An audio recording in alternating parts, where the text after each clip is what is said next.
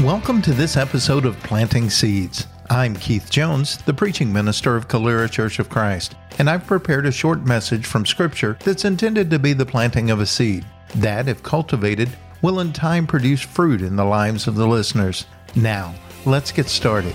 The Lord bless and keep you. May his face shine upon you and be gracious and give you peace. In this episode, we'll continue our study of the book of Nehemiah. If you have a Bible with you, turn to Nehemiah chapter 5 and follow along while I read. Now there arose a great outcry of the people and of their wives against their Jewish brothers. For there were those who said, With our sons and our daughters we are many. So let us get grain that we may eat and keep alive. There were also those who said, We are mortgaging our fields, our vineyards, and our houses to get grain because of the famine. And there were those who said, We have borrowed money for the king's tax on our fields and our vineyards.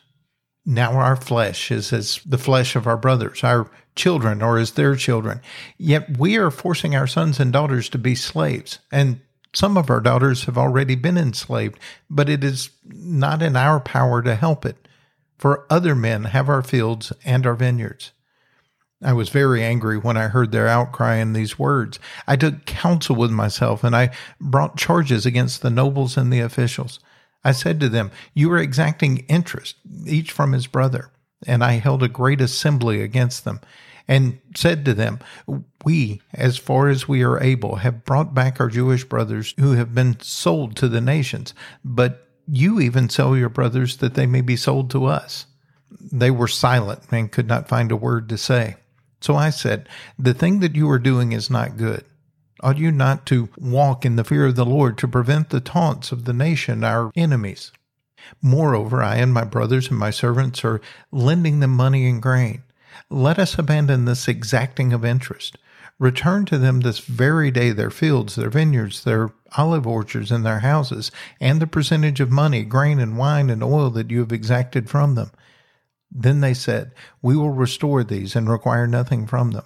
We will do as you say. And I called the priest and made them swear to do as they had promised. I also shook out the fold of my garment and said, So may God shake out every man from this house and from the laborer who does not keep his promise. So may he be shaken out and emptied. And all the assembly said, Amen, and praised the Lord. And the people did as they had promised. Moreover, from the time I was appointed to be their governor in the land of Judah, from the twentieth year to the thirty second year of Artaxerxes the king, twelve years, neither I nor my brothers ate the food allowance of the governor. The former governors who were before me laid heavy burdens on the people and took from them for their daily ration forty shekels of silver. Even their servants lorded it over the people. But I did not do so because of the fear of God. I also persevered in the work on this wall, and we acquired no land, and all my servants were gathered there for the work. Moreover, there were at my table a 150 men, Jews and officials, beside those who came from the nations that were around us. Now, what was prepared at my expense for each day was one ox, six choice sheep and birds, and every ten days all kinds of wine in abundance. Yet for all of this, I did not demand the food allowance of the governor, because the service was too heavy on this people. Remember my good, O my God all that I have done for this people. In this section of the story, Nehemiah lets us know that the people who were working were starting to cry out because they felt like they were being treated unfairly. They were doing all of this work to rebuild Jerusalem, but they didn't even have enough grain to feed their families. And when they did try to get money, they were having to mortgage their land and pay high interest. And that was on top of all of the taxes that they had to pay to the king. Now, this would be bad enough coming from people that didn't understand the work that was going on or understand why it was so important for these people to rebuild Jerusalem so that they could honor their God. But these hardships and oppressions were being placed on them by other Jewish people. And that's significant because the law of Moses specifically speaks against the kind of behavior that's described in this section of the story. Especially when it comes to the idea of charging interest when you make a loan to another one of God's people. Exodus 22 verse 25 says, If you lend money to any of my people with you who is poor, you shall not be like the moneylender to him. You shall not exact interest from him. And Leviticus 25 verses 36 and 37 says, Take no interest from him or profit, but fear your God that your brother may live beside you. You shall not lend him your money at interest, nor give him your food for profit. And Deuteronomy 23, verse 19 says, You shall not charge interest on loans to your brother, interest on money, interest on food, interest on anything that is lent for interest. God was very serious about Israel being a community and a brotherhood, that they would take care of each other, that each one's needs would be supplied by those who had enough to share.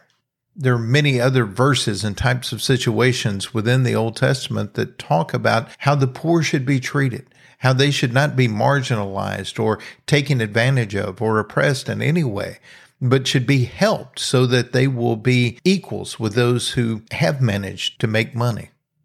And Nehemiah lets us know that during this time, he was trying to set the example he, by all rights, as a governor of the Persian government, could have asked for money from the people to pay for his food every day. And we're told that previous governors had done that and charged very high prices to the other Jews and, and made their lives more difficult so that they could eat lavishly. But Nehemiah would put on a spread every day at his own expense and invite anyone to come eat with him and did not charge them for the food. I think at its core, this story is very much about showing compassion. It's seeing people who are in trouble, who need help, and feeling sorry enough for them and their plight to be helpful in making things right.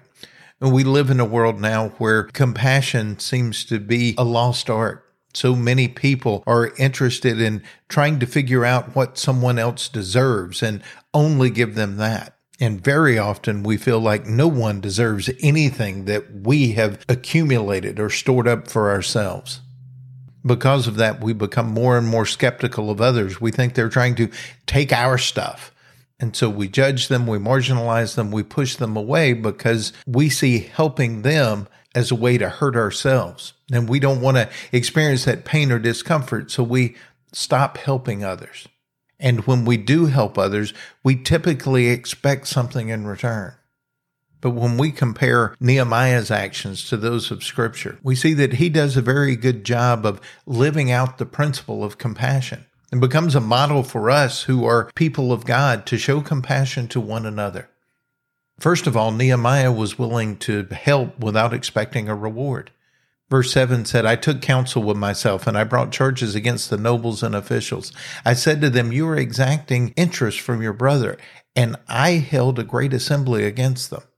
He is challenging people who were only willing to help if it benefited them in some way. Now think about things that Jesus said during his ministry. In Matthew chapter 6 verse 2, he says, Thus when you give to the needy, Sound no trumpet before you as the hypocrites do in the synagogues and in the streets, that they may be praised by others. Truly I say to you, they have received their reward. Jesus let people know that when you help others only to be seen or to receive some kind of reward, that's the only reward you get. It's the things that we do in secret or with no ulterior motive that God sees and appreciates and honors.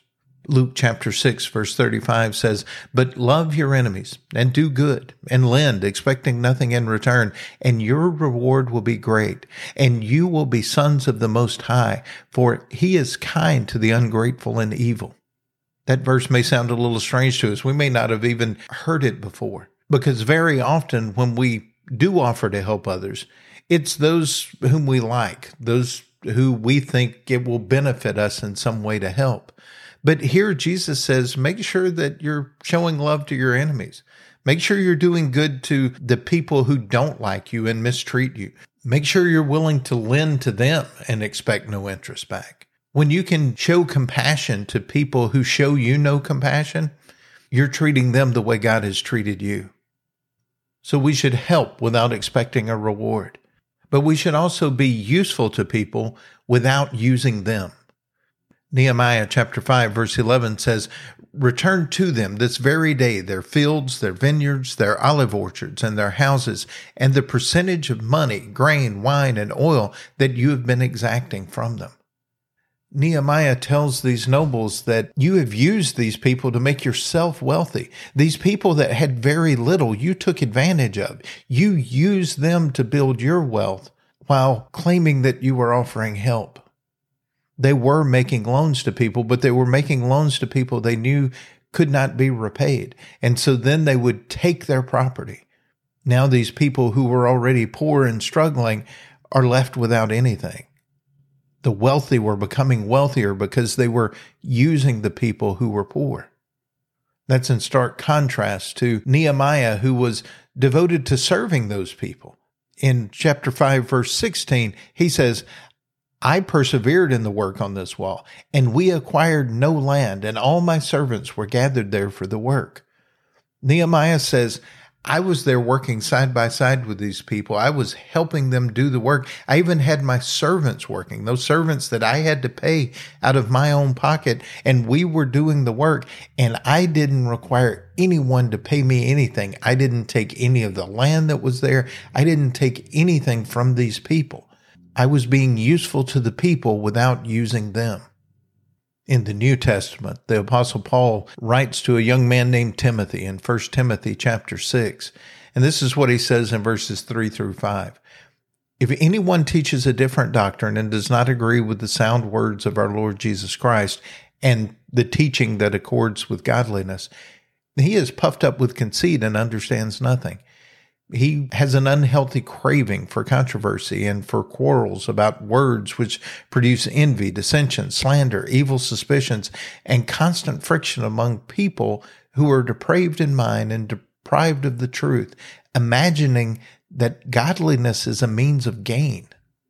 Paul is talking very specifically there to Timothy about watching out for preachers who go around and build up a following just so that they can make money. They're willing to say anything and stir up any kind of controversy and ignore what God has actually said so that they can make money. That's what was happening in Nehemiah's time. These nobles were ignoring the things that had been written in the law because to them it was more important to make money and raise money than it was to be helpful to the people of God. In our time, we've got to be just as careful about being useful to people without using them. And we also need to make sure that we're helping people experience freedom without oppressing them. When we set a group of people free from one set of circumstances, it shouldn't be so that we burden them with another set of circumstances.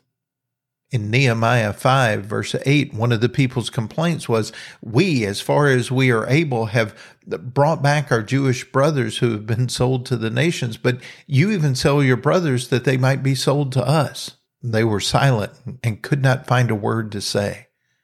What Nehemiah is accusing them of is taking these people who had been able to escape captivity from Persia and enslaving them in different ways.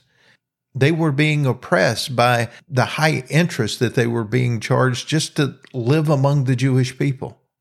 Nehemiah said that shouldn't be happening. When we got them out of captivity and brought them home, it should have been to freedom to live as a fully functioning Jewish person and one of God's people in the area of Judah. But instead, they were enslaved to the wealthy Jews who were already living there.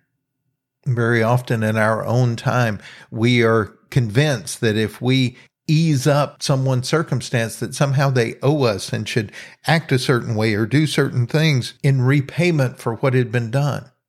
Maybe we think they owe us something. Maybe we see a way to manipulate that for our own purposes. But all we're doing is changing who they're indebted to.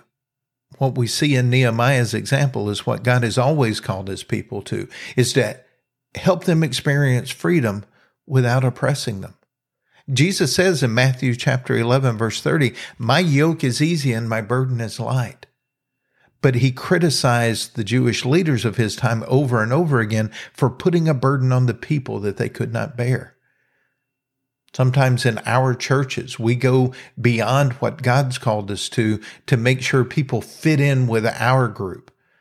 We ask them to do things and act in ways that have nothing to do with whether or not God's pleased with them, but whether or not we're pleased with them. And because we shared the gospel with them and, and they experienced the freedom that comes from the gospel, somehow they owe us something when the apostles and disciples got together in Jerusalem to talk about all of these Gentiles who were becoming Christians. There were some who thought that maybe we should make them become Jews as well. And at the conclusion of their discussion in Acts 15, verse 28, it's recorded that it seemed good to the Holy Spirit and to us to lay on you no greater burden. The meaning was you've come to Christ and you've experienced freedom. We should not trap you and enslave you in these Jewish rituals that don't mean the same thing to you that they do to those of us who grew up with them. We shouldn't place that burden on you to experience freedom in Christ. When we're evaluating ourselves and trying to decide if we are genuinely compassionate toward others, we have to be honest with ourselves and make sure that we're offering help without expecting a reward in return, that we're being useful to people without using them, and that we're helping people to experience freedom without oppressing them. As we hear these words, we may be motivated to try to be more compassionate and make sure that we're following the example that Nehemiah lays out for us. And in this story, we see some things that we should remember as we look to help others. One is that those who store up treasures on earth are soon removed from them. Earthly treasures are things that stay here. We can't take them with us. And we will be separated from everything we accumulate in an earthly way. In this story, in verse 13, Nehemiah says, I also shook out the fold of my garment and said, So may God shake out every man from his house and from his labor who does not keep this promise so may he be shaken out and emptied. And all the assembly said, Amen, and praise the Lord. And the people did as they had promised. Nehemiah says the way that we have been accumulating our wealth is not right because we've been doing it on the backs of the poor.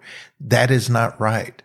We can't oppress and take advantage of people in that way. And anyone that is not willing to live by the code that God has given us to live by should be shaken out like these crumbs on my garment.